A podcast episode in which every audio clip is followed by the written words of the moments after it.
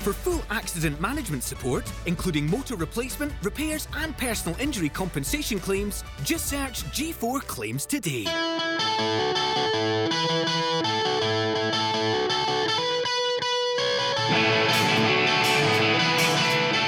hi and welcome to this week's episode of the DW podcast. I am joined by Craig Telfer, football journalist, uh, host of A View from the Terrace on BBC Scotland. How you doing? I'm I'm great, Derek. Thank you very much for asking me onto the show. Really appreciate it. No worries. I was uh, for those that are watching or listening, we're actually recording this on a Saturday morning, so I was watching you last night as we were exchanging emails, and I thought, you know what? the show's the show's going from strength to strength, isn't it? I, I was good. I, I thought that we, when we finished the recording on Wednesday, I had a good feeling about about the show because there was lots of funny moments in it, some really good bits in the studio. You know, when you're with the guys and, and you're, you're filming, you know that the bits are going to work particularly well. And I think last night had my all time favourite section of the show, and that's where Danny Lennon, the Clyde manager, and who just a brilliant, funny, funny guy. Very, uh, very unique look at football, and he's a bit of a cult figure. With what he's done in the League Cup with uh, Raith Rovers and scoring at the Olympic Stadium against Bayern Munich and winning the cup with St Mirren, and it was brilliant to get to talk to him. And we spoke, must have spoke with for, for about an hour when we were filming, and only like about twelve minutes made it into the, the actual show. So there's loads of stuff they had to cut out, but that was uh, that that was good, and it seems to have been well received. So I'm, I'm pleased uh, pleased where the show's been going. We always try. Certainly myself, it's great to hear people like like you say you say that you enjoyed the show. I always think, well, that's great, but that means the next one's got to be even better. So it's always just trying to every episode to be better than the than the last one, and that's something that that everyone, right from us in front of the camera to the guys behind the scenes, are all pushing each other to try and do. You know, uh, I love it. I'm a big fan of View from the Terrace, and, and I've got a lot of friends that are, are Motherwell fans and, and say similar. But I feel that it's almost for me. I like it because it's not that old firm driven. You know, it's it's you're looking at the lower leagues and I've heard people often say, you know what, oh, they know so much about Scottish football. They're Scottish football geeks. You know, how can they know all this? It's like, and I think it's refreshing to be honest, Craig. Uh, that's uh, that's uh, people have said that. I think that the obviously Rangers and Celtic, the two biggest supported teams in in the country, and there's there's loads of places. If you're a Rangers and Celtic fan and you want to hear exclusively about your club, amazing. There, there's so many places you can hear. You mean even before you come onto the mainstream media, there's so many fan podcasts, so many fan websites, and then you look at, say, like the Record or the Sun or, or like Super Scoreboard, places that are specifically, more or less specifically designed for, for, for Rangers and Celtic fans, and, and that's fine, but there's so many good stories. There's there's another 40 clubs in the SPFL, and that's even before you go into the, the, the, Lowland League and the Highland League. So many great stories in there. And I think that's something that we've tried to do is to to celebrate all the daftness, all the ridiculousness, all the you know, Scottish football is such a unique sport. It's very difficult to try and explain why it's so unique. But you know yourself, Derek, from from watching and watching Motherwell, and you're you're following a team who probably that you're never going to win a league. Probably, well, maybe apart from this season, probably too good to get relegated. Oh, Best chance you've got is you know, I think it's a it's a it's a it's a country where other than the two teams, success is very limited, but it still it doesn't make it any less passionate. And I think that was that was for us. It's all about finding the news stories where, where stuff is. So if Cowdenbeath have done something really interesting at the weekend, if, if Brechin or Annan or Falkirk or Motherwell have done something interesting at the weekend, you talk about that. Likewise, if Rangers do something interesting at the weekend, or Celtic do something, or Hibs or Hearts, then you talk about it. It's not we're not driven by the clubs. We are driven by the stories, and lucky for us, we've got 42 teams. Well, prior to the the shutdown, excuse me, there, there was 40 teams to talk about. But it's all that's it, just finding the stories, and it's not all just about the, the, the two teams. You'll think I'm having a go at you here, but I'm certainly not. The the bits that I enjoy are the bits where you guys aren't on the screen as well. You know, I think that's, that's the bits I enjoy the most as well, man. So don't, get me wrong. You, you do a cracking job, but you know, I, I think you do a, really, really good job at capturing the stories away from the pitch. Mm-hmm. And uh, I had a chat with uh, Daniel Lambert, who's the chief executive of Bohemians over in Ireland, and, and right. he's on the podcast in a couple of weeks for, for those right. that are regular listeners. But we spoke about, you know, especially in Scotland and also in the League of Ireland, look, you're never ever going to compete with the Premiership. You know, you're yeah. never going to compete with La Liga or the Bundesliga. But as you says, there's these 42 clubs, you know, and, and what they've got is they've got stories away from the pitch where they're really ingrained in their community. You know, there's yeah. clubs that have been there for over a century yeah. and more. you know, and, and the work that they do, it's, it's, some of the things that you've captured. I think have been absolutely brilliant. You know, it's it's the program collectors, the guys that are collecting the stickers. It's you know the the person that goes and cuts the grass or the person that goes in the mascot suit. You know, it's it's really Aye. different, and that's what makes these clubs special. I think I think you're absolutely right there. I think you're absolutely right. Where uh, it's, it's good to you know to be part of the, the studio sections, and that's great fun. I mean, like good friends with the guys, and so it's good to good to hang about with them and chat about football. But I think that's something that the show does very well. That's something that we're not really involved in as presenters. So a lot of credit has to go to Andy Mass, who's the producer, and Jordan Laird, the director.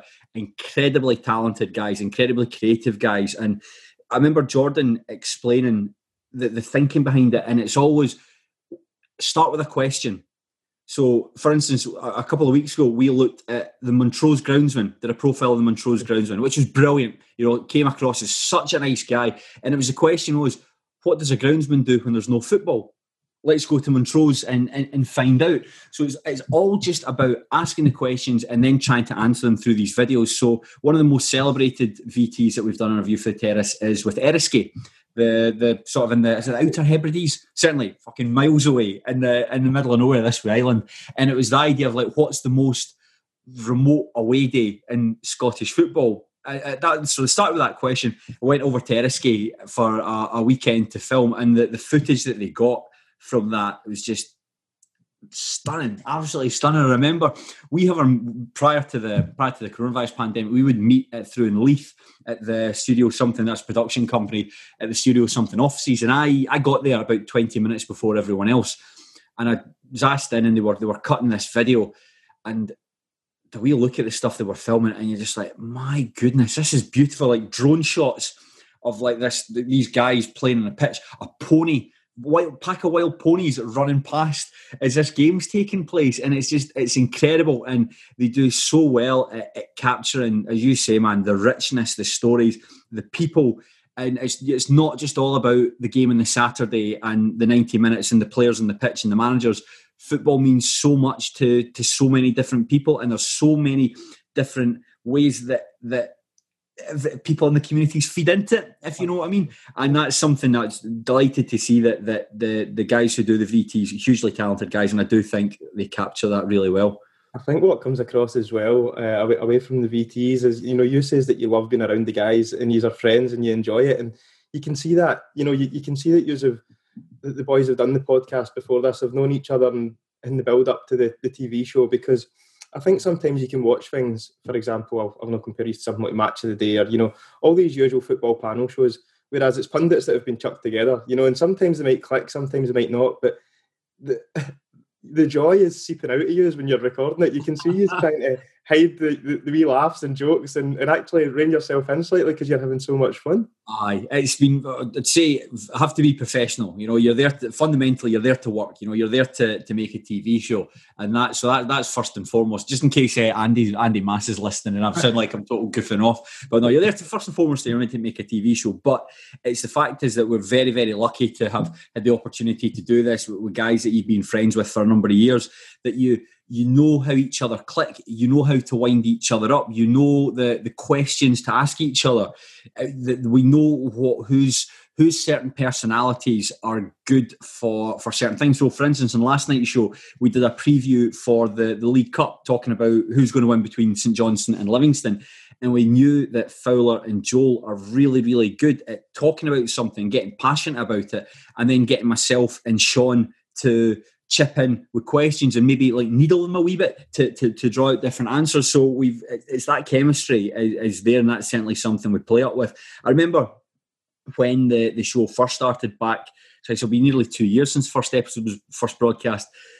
But people said they don't look very natural, and, and I remember at the time thinking, oh, I, I, don't know about that. It feels natural to me because I'm, I'm hanging out with my friends, but now that we're further down the line and we we've got a far better idea of what it is we're doing it's you go in there and you know exactly what buttons to press and and the and how to how to wind people up. And that, that that's certainly I, would like to think that that comes across well. I can understand people watching and just thinking these guys are fannies. This just isn't for me. I don't like these guys. Don't like the way they're, they're talking about football. And that's fair enough. You know it's like I think if you were imagine you were at the pub and you were sitting across from a table for a bunch of guys who are being loud and you're just like, fucking hell, I hate these guys. I, I wanted them away. Or you could be thinking, ah, oh, these guys might be quite funny. Uh, it's just it's just one of those things. But for me, getting to hang out with my mates and, and talk about football, it's uh, it's a gift, man. Very, very it's important you say that as well because not everybody will like what you do. You know, it's, it's important to know that that doesn't mean that you're not having a successful show. or That doesn't mean that it's not good. You know, it, it just means that you've got a different audience to a certain degree.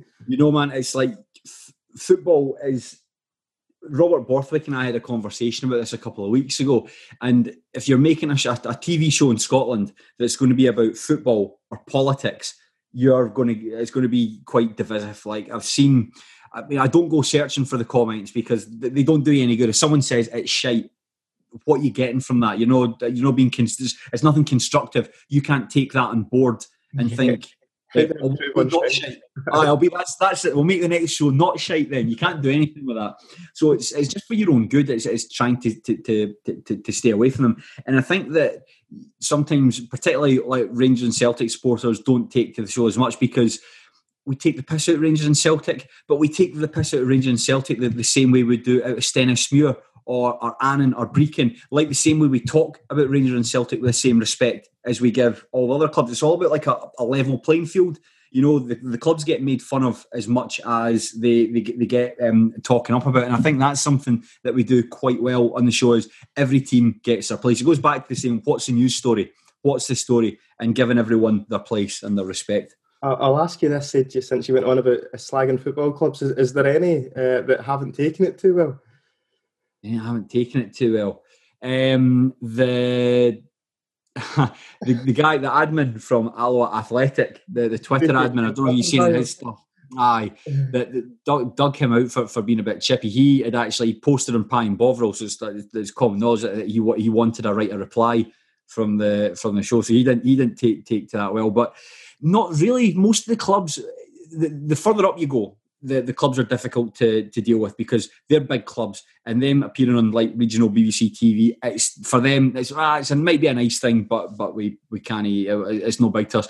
You come further down though, uh, the the clubs are are just brilliant to work with. Like for instance, Stenhousemuir, Montrose, Arbroath, uh, Airdrie, Forfar all been incredible. Like Brechin City, like all these smaller clubs that have got like you know we mentioned earlier, like the community feel to it. They've been they've been great. So anytime the guys have wanted to shoot a VT or go in uh, and work in these clubs could not be more helpful in terms of sorting out sorting out people like making the space for them to, to come in, making sure they get access to the players and to the and to the manager. So it, it's great. It really seems to it really seems to have been embraced by excuse me the like like some, some clubs in Scotland, but for other teams like there was there was one in uh, where we were making a, a, VT. It was about it was called Swapsies.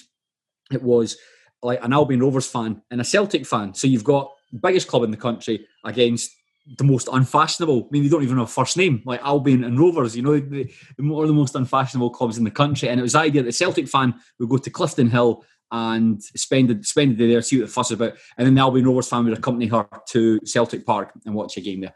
And they went to Clifton Hill, but they couldn't get permission. Celtic just didn't give them permission to to film at, uh, at Celtic Park. It was a bit disappointing, but you, you know, like the way Celtic would probably see it is like don't really need the there's no skin off our back. Whereas the smaller clubs further down are perhaps more likely to you know engage because it's a, a platform they might not necessarily have had before. I, I think that poses a bigger question in Scottish football and uh, Scottish football media to a certain extent is that we don't do enough, in my opinion, to, to talk up the game, you know, and to actually sell these stories that we harped on about earlier, you know, in the community and actually say, mm-hmm. yeah, there's two teams that dominate the league, but there's so much more happening out here. And, and the fact that you get barriers like that in, in the Premier League in Scotland, for me, it just opens up a, a whole can of worms. You know, it's like anything that we can be doing to, to, shout about our game and you know and why we're proud about it and why we've got the most uh, attendance per head, of capita across the whole of mm-hmm. Europe, you know, has to be positive. And, and clubs yeah. are just such a closed book. You know, I sometimes feel if it's not them that's putting the content out there, they don't want anything to do with it.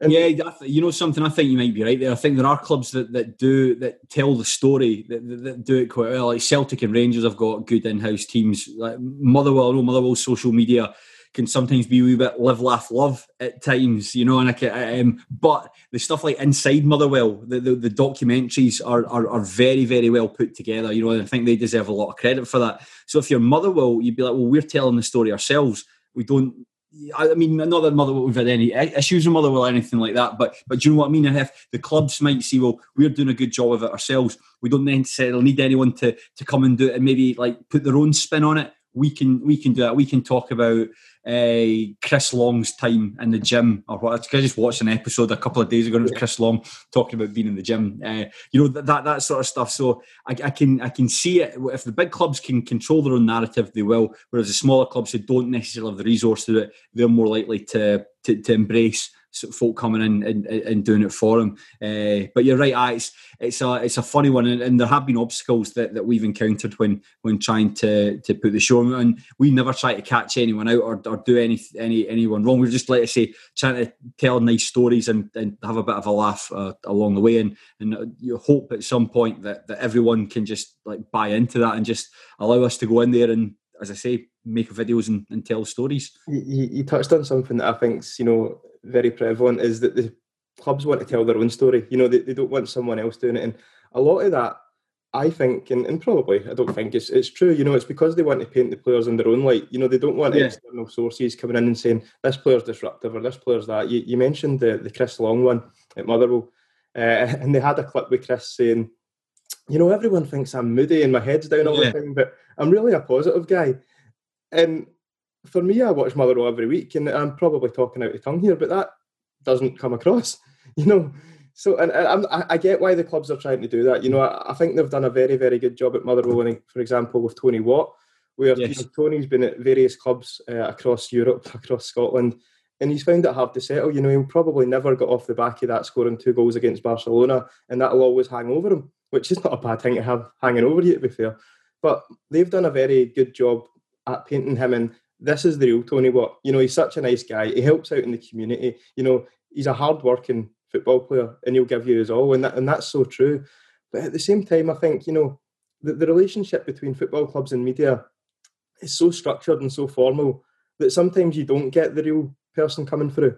You know, mm-hmm. if you look at some of the, the interviews for the 80s and 90s, and players have just went off the back and done an interview with a journalist without the club even knowing about it. You know, and they've yeah. told them the whole life story and they've got some hilarious, you know, things going out there. It's just like that thing's missing now. Like, does it have to be so polished?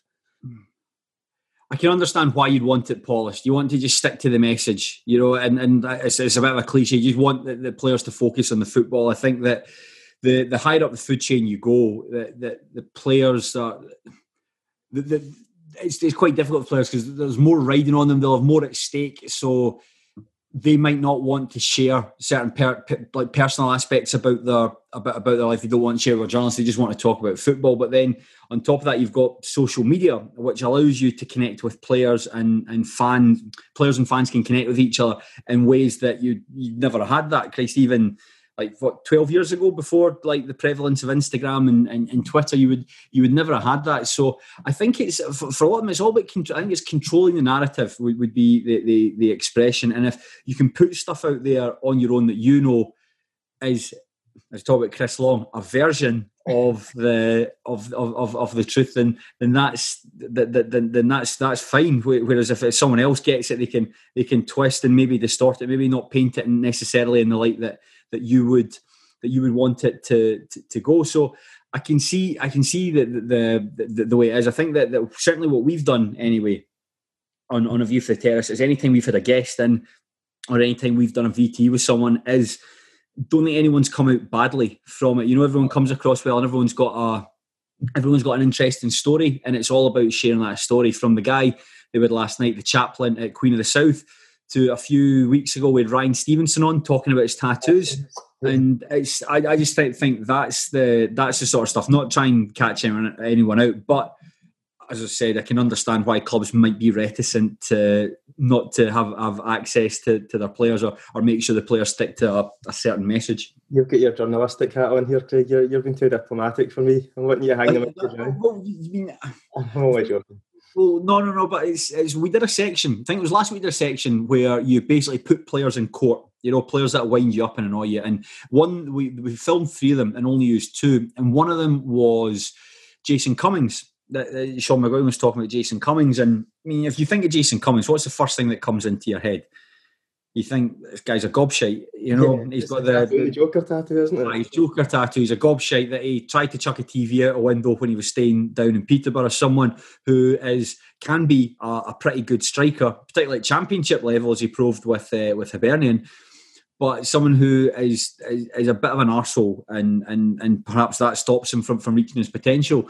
And he, I'm sure he did an interview, might be with Marvin Bartley. I think Marvin Bartley was doing an Insta, a, a thing yeah, on Instagram when, when he had uh, Jason, he's done one with as well, I'm sure. Yeah, exactly. Aye. I mean, I think he had Jason Cummings on, and Jason Jason was like, I'm just, I feel like um anytime I join a club, the manager moves on. It's a new manager who, who doesn't fancy me. So now he's at Dundee. This is a, a real chance for to, for him to, to, to show who he is. But one of the points he, he made was that people don't like people with personality. They just want all the the strikers or the, the, players just to you know give bland, boring interviews. And well, I disagree with that. It's like you can only I think you can give uh, interviews where you show off your personality and have a bit of exuberance, but you need to back it up on the football pitch. Yeah. And that's if he's like, I mean, I've seen him play a, couple of times, watched him Dundee versus Queen of the South last weekend. He scored. It was a defensive mistake. He wasn't very good. And it's like if you if you're not playing well, then fans can can be like, ah, that Cummings a gobshite. You know, you know, stuff like that. It's easy for for that personality, that exuberance to be turned against you. And it's that's a, I think that's quite a that's quite a sad thing because I'm sure Jason Cummings is actually good value and he is probably like a, a nice guy to hang around with. And I'm, I, have no doubt he would give a, an interview that's a hundred times better than than most other people. But that exuberance and that confidence and that that arrogance and that swagger, it can be used against you. So that's probably why players, when they get a camera stuck in front of them, they're just like give the most boring, most obvious answers and then fuck off up the road. You know, so they, they don't have to do it anymore the Cummings one's a great point. I seen I seen an interview that he done recently, and he, he was saying that you know people don't like players with characters in the game anymore, and, and he he mentioned Gaza. and uh, I think the other one was maybe Maradona or something, you know, and you're thinking, to be fair, aye, it's like the boys at top of the game, you know. Aye, it's like Paul Gascoigne was one of the most exciting players to play in Scotland over the last 30 years. Maradona's the best player of all time. Yeah. And then there's, there's here and there's Jason Cummings sort of sort of down there. So aye, it's uh, maybe I'd, I'd use different examples if I said Jason Cummings there. I, I want to talk about your journey, Craig, because you know from me, the first time I, I, came across you was on the BBC presenting this mm. show. But you know, you've put a lot of hard work in to get there. You know, and yeah, and I think a lot of people don't know that. They just see you, you four or five boys pop up and think, "Oh, where did these guys come from?" I say, I, I suppose I got into journalism. I know you introduced me as a journalist. I can't really call myself a, a journalist. So I'm just like a. There and then you should have said, just like a, a, a, lucky jobber. That's how that's how I describe myself. But I got involved. I started. I went to uh, Caledonian University to do a postgrad in journalism in 2011.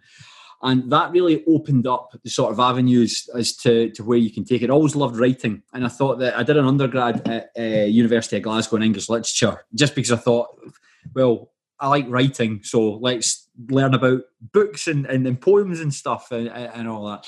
But then I had the chance to go and do a postgrad in journalism, and that really gave you the the opportunity to to see, like like not just from right the, the aspect of being a written journalist, but video, radio, like how to how the the internet is changing, and it's changed. I mean, that was back in 2010. It has changed so much yeah. since then, and at that point, you're encouraged to to write. You're you're encouraged to keep on writing. And I started a blog about Stenhousemuir. I thought that's the thing I enjoy the most. I'm there most weeks, so I'll write, keep a blog and, and write it about Steny. And from that, sharing that on Twitter, that opened up yourself to new audiences, like people who aren't necessarily Stenhousemuir fans, but fans of clubs around that level who might be interested in reading more about what's going on at the Warriors. And I met a guy on Twitter called John Maxwell. John at the time was writing a blog called Ross County Tactics. and it is as it says in the tin, it's a blog where he would analyse Ross County games um, and, and and talk about them. And this was the time where Ross County went on that 40 game unbeaten run that Amazing. took them from the first division up into the up into the, the SPL it was at the time. And John and I had a discussion. Like I like I like the like John, uh, being funny guy, good good writing stuff, and so we follow each other and started discussing on Twitter. And it must have been about February 2012 with the idea like, why don't we start a website that that focuses on the Scottish lower leagues from the first division uh, down to the third division, and and, and write about it and, and talk about it with a like in a mature way I think a lot of the time when you see the lower leagues discussed in the the broadsheets, it would be when Albion Rovers got a cup draw against Rangers. You yeah. know, like Brechin are playing Celtic, and they'll go down and fall a Bre- a Brechin player who's a plumber. You know, something something the cliched stuff, the daft stuff like that. And we want to say, no, let's go and write about these games and and and do it justice and interview players and so on. So weirdly enough, though, we, we, that was the time before Rangers went into administration and then had to start again in the third division. So for, for the, the, division had never really had any attention. All of a sudden, it was getting the most attention it would ever get in its life. But we wanted to show that it's not just about who our Rangers are playing every week. You know, you'd had all these other great teams in the, in the second division and first division to talk about. So John and I started that. We got um, we approached another couple of people to, to write with us. One of them was Sean McGuigan and there was another guy, Alistair Gemlin, the four of us, and a, a few other people like Craig Anderson, um, a few, few other people would, would all chip in, and we, we had the website going. And for the fact, I say it was success, and I mean success in the, the smallest the smallest term possible because there's only uh, no, for the best all in the world you could write about Annan versus Clyde. The audience is going to be quite small for it. But that the summer of 2013, right, because it might be a small audience, but it's probably a large audience from that small catchment. Yeah, you know? think you're think you're right. I and with that, the, so after the first year it had been going, we got approached by Craig Fowler and said like they had been on the terrace, they were doing one show a week, and they were referring a lot to, to the stuff we'd written and telling me Pelly. And I think Fowler had the idea. Do you want to come on the show? We're going to expand the podcast to one on a Monday and one on a Thursday, and then one on a Thursday talk about the lower leagues. So I was like, of course, that sounds amazing. I'd, I'd, be I'd be delighted to get involved. And for that season, the 13-14 season, I would regularly travel pretty much every week through to Edinburgh to, to talk with Fowler and Joel, Tony Anderson, excuse me, about it. And it was great. And it got a bit much, you know, to having like working through in Glasgow. I mean, you know, I ended up working for for Caledonian University, where, where I'm still am just now in, in, in communications. and, and but there, so I cut it down to sort of doing it once a month, and it was great being able to go on and just like and something to look forward to go through to Edinburgh. And the terrace ranks swelled up, and there was fourteen of us in, involved, and it's great fun. But then fast forward, I'm sorry, this is quite a long story, but fast oh. forward to 2018, and Fowler gets a DM from a guy at the BBC Scotland, uh, from for the BBC, even a guy called David Harron, that says we're launching this new channel BBC Scotland channel, and we're looking for a weekly hour long show about Scottish football. Any chance you guys could see about developing the terrace into a into a TV show?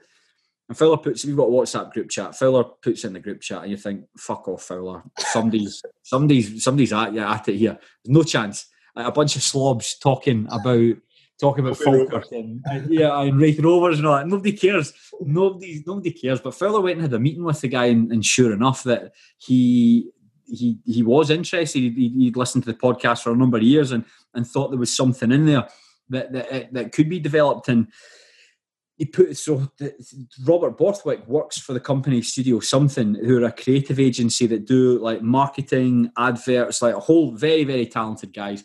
And it just so happened they were looking to try and make the steps to get into television. So Robert set up stuff between Fowler and the guys at Studio Something, Jordan, who who, who uh, Jordan Laird, to the director that, that, that worked for them. And they were like, "Yeah, I think I think, I think we could." So on, I think it was August, September 2018, we made the pilot through in Leith, and that's the best day of my professional life. Uh, it's so much fun pitching up the the five of us uh, and just this this bespoke studio down in Leith.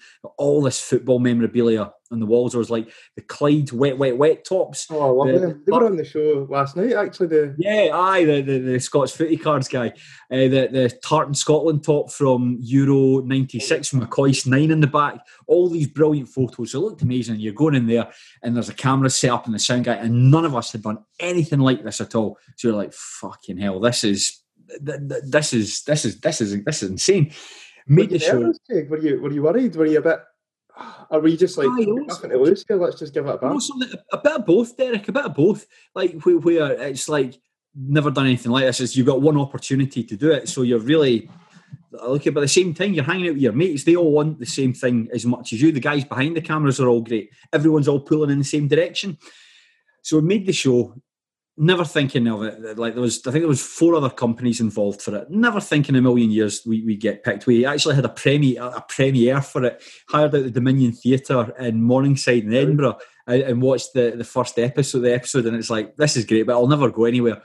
And then a couple of months later, Robert lets us know that that we were the ones that have been selected for it, and it was it's bizarre. Like never in a million years did, did think that we'd be doing on TV. You know, for something that something we just loved, you know, just as mates talking about football, to, to thinking that somebody thought there, there might be something in here.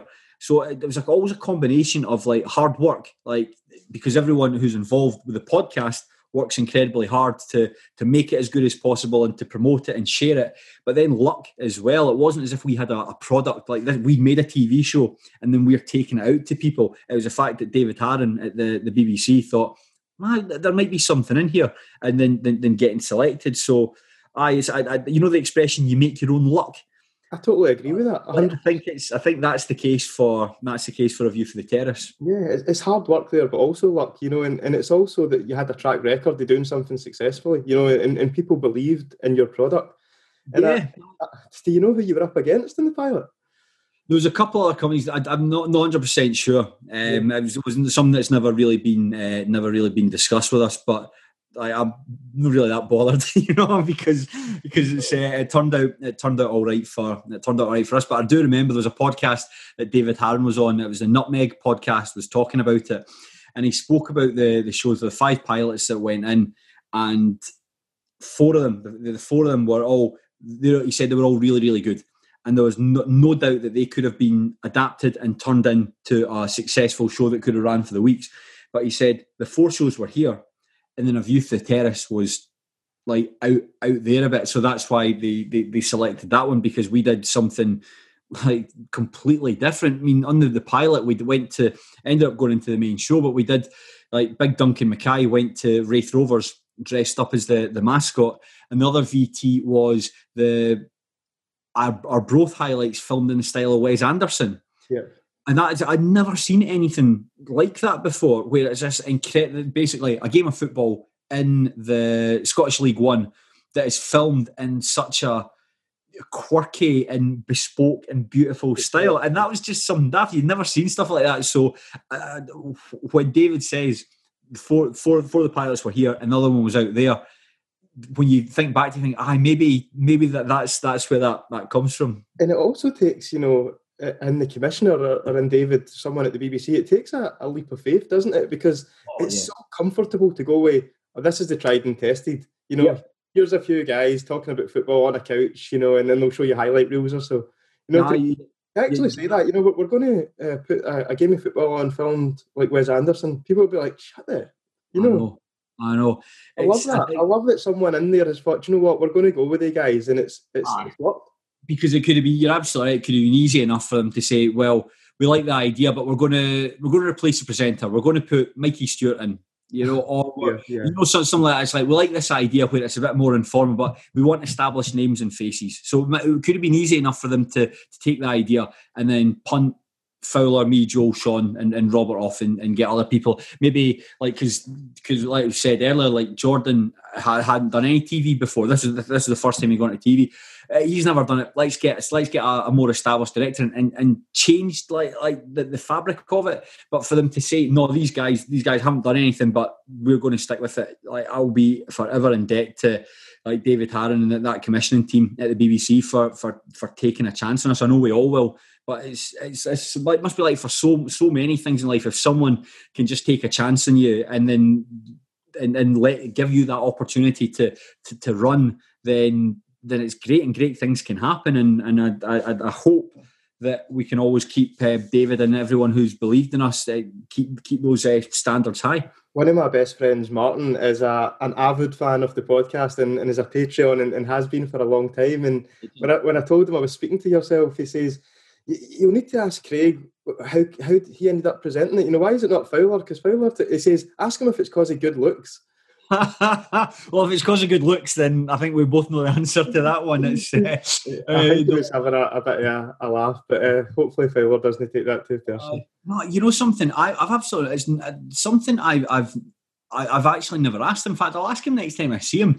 When the the the so it started off thinking as this is going to be a, this is a joke. Somebody's having you on Fowler to no, we're going to make the we're going to make the, the this uh, this pilot. I remember talking to Sean about it at the time, and Sean and I thought that everyone else who's involved with the terrace is uh, like supports top flight teams. No, that's changed with uh, Hearts and Dundee going down. Everyone supports top flight teams. So I thought they would talk about the, the top flight football, and then for five minutes each show, me and Sean would be wheeled out yeah. and be like, "Oh, Sean and Craig talk about Cowdenbeath," or you know, some, something like that. We would focus on it. But when we had a uh, we had a meeting, Fowler met the guys, some boys through in Edinburgh and some boys through in Glasgow, and and I think what they did when they made the pilot was. I'm not going to say strongest hand because I don't think that's fair. I think that everyone involved with the terrace is, is is good, but I think they wanted someone like I, you have to ask. I suppose I'm perhaps the most and I'm using this bunny ears squeaky clean. You, you know, no, wearing them. Aye, that's uh, my, my, air quotes. I think it might, it might have been one of the most squeaky clean. And so Fowler, it's, I, I thought Fowler present it and we'd get wheeled on, but he said, no, you you present it. Him and Joel have got like an encyclopedic knowledge of Scottish. Like Fowler's one season watched every single game in the Scottish top flight. Literally watched every single game in the Scottish top flight. Nearly broke him. Honestly, nearly broke him how he managed it. I, I enjoy that, Craig. Oh man! Oh, tell it to him. He's like it became. I think it was all right for about the first week, and then when he was realised like he's got his work and other stuff to catch up on, then he realised this is absolutely horrendous. And so it was Joel and Phil have got a brilliant knowledge of football, and Sean is Sean's just a lovely guy. You know, Sean, as you see him on the TV, that's exactly how he comes across. Just very knowledgeable, very funny, funny guy. So they went with the they went with the four of us, and and it's just it's, it's been a good decision. It's worked very well. I think that that that as we spoke about that chemistry earlier, it, it's it's got stronger and it's strengthened our bonds as as friends. Being being able to present it, and and again, very flattered to have been asked by Fowler to to present it. Um, and I, will always be be grateful for that opportunity because there could have been there are a number of guys that are involved in that podcast who are who are more than capable of of presenting it and it just so far happened that, that he asked me, and and yeah, d- d- delighted with the decision. Yeah, I might have read this wrong, Craig, because you, you come across to me like a, a, massive football fan, and you certainly are knowledgeable as well. But did you get into Stenhousemuir when you were seventeen? Yeah, that's right. Aye, that's right. Do you know it's when Stenny? I would have been about eight or nine eight, it would have been when Stenhousemuir had that cup run, and uh, when they beat Aberdeen, they beat St Johnstone, beat Aberdeen, and got to the quarterfinals of the Scottish Cup. And that was a red letter day for the town that game against Aberdeen because normally you've got crowds about like 500, 600 there, and then suddenly you've got Ochilview, a couple of thousand people there, uh, which is which is incredible. And, and as a wee boy, seeing something that's happening five minutes for your front door that's incredible, and that's something you want to be involved in. So it's very easy to get swept up in that, especially after beating Aberdeen, which was a uh, which was a huge result. Even at the time, was like an eight year old. You know, this is this is absolutely incredible. But when when you don't have those runs and you're watching the team playing it's like Meadowbank Thistle and Stirling Albion or whoever, it's like this isn't as interesting, and it's very easy to drift away. And like growing up, I mean, my dad's my dad used to play football. My dad's got three appearances for Queen of the South You know that. So he's he's, a, he's an ex pro. He he never really like took me along to games or anything like that. So it was more or less like to fall into it myself. And it wasn't until I was at high school, my mate gave me uh, Championship Manager ninety nine two thousand. Played that and then got right into football.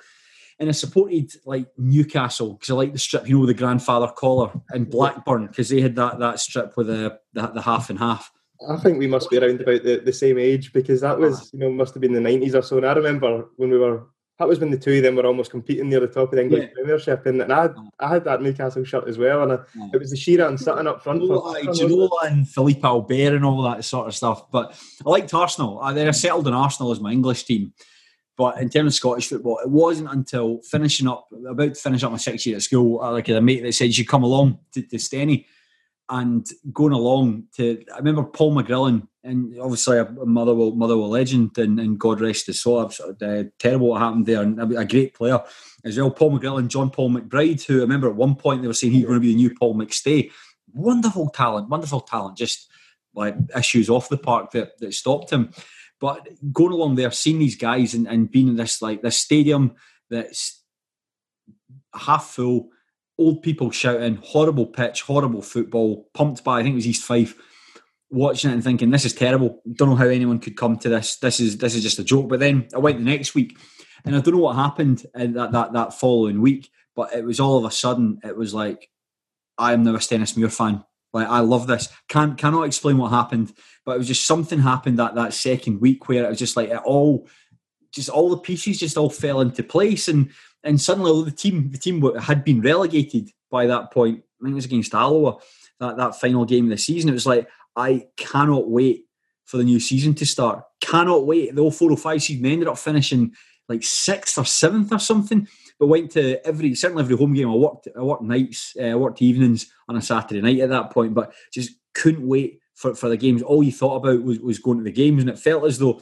this is the sort of thing I, I should have been doing when I was like about nine or ten. You know, when when your football's first first forming. So I'm a bit of a, a bit of a late starter in in that regard. But like, I, I, I love the club. I absolutely love the club, and I've been lucky enough to to do colour commentary for their, their streaming service that, that they had uh, since the the season restarted, and I think that strengthened the bonds with the football team like the going in there and seeing the, the staff and seeing the players and the manager and getting a chat with them, you feel how lucky you are to, to, to be part of that. And and it's and it really made me appreciate how much the football club means to me. And that's you know the, the pandemic's been horrible and I don't think there's much good that's come out of it. But that was certainly that's probably one positive. It's like how much Steny means to me. I love how you say it was it was that second game, you know, where it all clicked into place because there must be something subconsciously infectious about that first game. Because if you went to a pub that was absolutely dire, you know, and the pitch were flat and there was no atmosphere, and you're thinking, this is crap, you wouldn't go back next week. I know. There must have been something in that first week that thought, you know what, I'll, I'll try it again.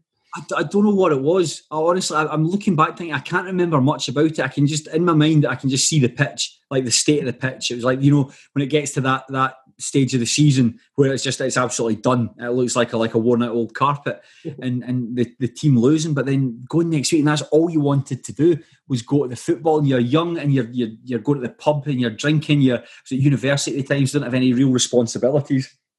Excuse me. It's just a, a very a, a great time in a in a young man's life, and the season, the 2005-2006 season, Stenhousemuir finished that that campaign with their highest ever points total, 73 points, I think it was. Still wasn't enough to win the league. They ended up finishing third and uh, getting knocked out of the playoffs by Berwick. And it's that season, you, you know, it's I suppose quite a Scottish thing to more focus on like the glorious failures than, than the successes. Yeah. Stensfield are not a successful club, and the fact it was to see them come so close and that as well. That season is, is always uh, something that's uh, that's stuck with me. But the club being not a successful club, but they they'll give you that's what football does. It's the same. It's all relative. I suppose Motherwell are a much bigger club, but success has, has been like sporadic. it's fair to say. But I mean, you think for yourself, Derek, that your football club gives you the best days of your life. Absolutely. You know, some of the some of the results, some of the performances, like the the the what the definitive banter years match when you beat Rangers in the playoffs like to be a Motherwell fan across those two games must have been so much fun. You know, it, sounds sad for people that don't watch football and, and don't go week in week out because they, they, won't understand that. But that was arguably one of the best days of my life. You know, go, go, go to Ibrox on the Thursday night because it was the Thursday and the Sunday. Going there on the mm-hmm. Thursday night and, and, winning, you know, scoring three goals at Ibrox when you usually go there and crumble. It's, the feeling you're miles, you're miles ahead of them though. Just the counter attacking, the pace. Was it was it the boy? Was it Lionel Ainsworth was was uh, was playing? Yeah, he was just in a, a, different class, and it was it was. You're absolutely right. I think, and, and in fact, it was Rangers as well, the team who we're expected to just march back into yeah. the or march into the top flight and then stumbling finishing behind Hibs and, and Hearts and, and then like really making an arse of it across those two games. And Motherwell just looking so comfortable. It must have been must have been great to see. I better give it a plug here well, well since you mentioned them but we had Lionel on the podcast a couple of weeks ago so if anyone uh, wants to go back and check that out he was talking about his goals at Ibrox and his other time at Motherwell so that was uh, he's a good guy as well Craig to be honest but uh, we've spoken a lot about football. I want to I want to ask because when I was talking to someone that you mentioned earlier on the podcast, Jordan, who put us in mm-hmm. touch, uh, his opening gambit was Craig is a an enthusiast and an expert in everything pop culture. So, what, what do you do away from football? What, what's your other pleasures and hobbies? Other pleasures and hobbies. I watch. I, I, I watch terrible films. That's that's that's something that I've got into bad habits. Like I, I live I live myself, live myself. So when I'm working at the like working from home, I, I have got my TV just like where, where, I'm staring just now. And so I don't think when you're working from home, you can't watch something good because if you're going to watch something good, you're going to be drawn away from it and you're not going to focus on the day to day work that you're getting paid for. So I like having something You have the telly on during the day while you're working. Yeah, man, I've, I just, just the volume's down quite low and I've, I've watched. Um, I got Amazon Prime, and Amazon Prime, there is so much shite in there. There's a lot of good stuff in there, but there is so much shite, and it's very easy to find the shite. And I watched a TV movie called Stalked by My Doctor, and I watched the sequel, Stalked by My Doctor: The Return and that's something I've spent a lot of time. With. A lot of people say there's so many good things in the world. Why not focus on them instead? And I, they, are probably right, but it's sometimes easier just to, to focus on the shite. I like reading. I like I like read good books though. Don't, no time for shite. But it's like reading good books. Play the electric guitar. I like playing video games. So nothing too necessarily outrageous, you know, that in terms I'm not like like lion taming or, or like a trapeze artist or anything like that. All fairly ordinary hobbies, but ah, there's enough uh, with, with, lockdown. You know, it's, it's, it's, difficult. You do miss your friends, but there's enough like around the, the, the house to to keep the mind um, ticking over. I can't believe you watch telly when you're working from home. That would distract me too much. I, I can't even multitask. No, it's, it's, it's like I've, the only very rarely have have I lost te- lost my attention. Like I started watching not long after we went into lockdown back in March. I started rewatching The Wire for about the third time, and I will admit that yes, there were times for I would end up watching The Wire rather than doing work because The Wire is so good and it's so rich and it's, it's so well written. But I mean, I'll be honest, there you can you can have stalked by my doctor on in the background and you can you can look up from scene to scene and you're not really going to miss much because if you imagine a movie called Stalked by My Doctor and, and if you were to imagine how the film's structured and what happens in it, you're probably right. You're probably right. There's no there's no real secrets or twists or anything in Stalked by My Doctor. I'm going to need to get this on Monday morning. Log into work. Stalked by My Doctor on the telly. Here we go. It's honestly, it's um, it's a it's, it's, it's decent fun. And Eric Roberts is in it, and he's always like a you know a bit hammy, but it's, it's fine. Worth watching. I have to say, you know, throughout this lockdown, my, my go to, and it, it wasn't before, is game shows. I'm obsessed with the chase, beat the chaser, uh, tipping point, all this crap, and I'm just thinking, what am I doing in my life? Listen, you know, it's it's. I think when the, the lockdown restrictions were were first announced, I think people would have had great intentions like brilliant i'm going to start writing that novel i've been promising myself i'm going to learn how to cook i'm going to i'm going to learn how to speak german and, and you think fuck after doing a hard day's work and not really being able to get out of the house sometimes you just want to sit on the couch and just watch shite and just let it sink it sink into your eyes and out the back of your head and there's nothing nothing wrong with like quizzes and stop doctor you know all that sort of stuff. It's there's no there's no shame in that and i'm sure there's people who have responded very well to the pandemic and have found themselves incredibly productive and there'll be people that are just like just getting their head down and doing away and just can't wait for it the that that light at the end of the tunnel. And I think that by the sounds of the, the you talking about the chase and me talking about shite movies, I think you and I are, are both in a similar boat there. Get us back to the football stadiums as soon as oh, possible. Can't eh? wait. Can't wait. What's the future looking like for firstly Craig Telfer and also a view from the terrace? What can we be expecting? I, we we take it like a block at a time. So we get commissioned for it was it was twenty episodes. So we got commissioned for the when we came back from September to December, and then from January to I think it's the April. So we just it sounds boring. take each game as it comes. You know, like I said earlier, Derek, it's just all about making sure that the the, the, the next episode is better than the last, so that the, the people at the BBC can see everything going in an upward direction, and and just making sure that that fans are watching it, we're enjoying it, and it's still good and it's still challenging, and it's entertaining and it's funny. That's that's the most important thing. And if you said to me in like five years' time like if a view from the terrace is still going and I'm still like doing similar what I'm doing outside of that, I'd be delighted with that. You know, it's never in a million years did think that one you get to you get to chat with your mates about football on the telly. So you take you're very like don't sound like a like a Instagram motivational quote, but blessed, if you know what I mean. Well, you could get a job with the Motherwell Media team.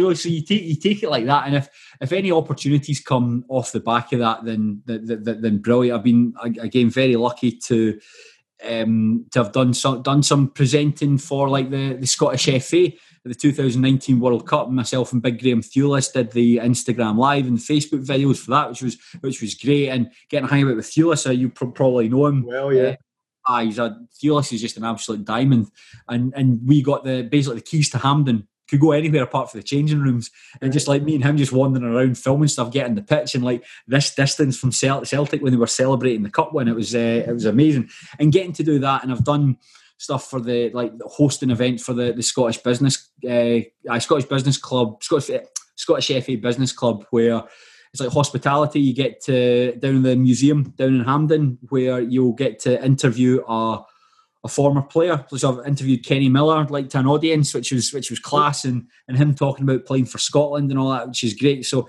if there's any opportunities that come off the back of it, then, then magic. But the main main concern is just making sure that a view from the terrace is still as good as it can possibly be. That's brilliant. That's exciting, you know, and it, it's good to see hard work paying off as well, Craig. You know, and, and I wish you all the, the very best for the future. Yes, thank you. I, it's, it's hard work trying to balance like a full time job and, and trying to do it, but it's worth it. You know, you watch the episode on a on a Friday night and, and you find yourself laughing along with it, then then I think that's all that's all been it's all worth it. Every Friday to watch it. Oh, I, I, I think the only episode I, I, I say I don't think I've missed an episode since it's been on. The only time I missed the first half hour because I'd been on a date with a lassie in Glasgow and I called it early so I could get back up the road and, and watch it. I missed the train by minutes. I had to wait for another the, the next train and then missed the missed the, the half hour. But I think you watch it back and it's it's Mr. all romantic, just eh? Mr. Romantic. Oh, this this oh, we, we, class. Up, I'm going up the road. Like, Watch myself on the telly. We didn't see each other again. We only went out the once, so I, I, I wonder why.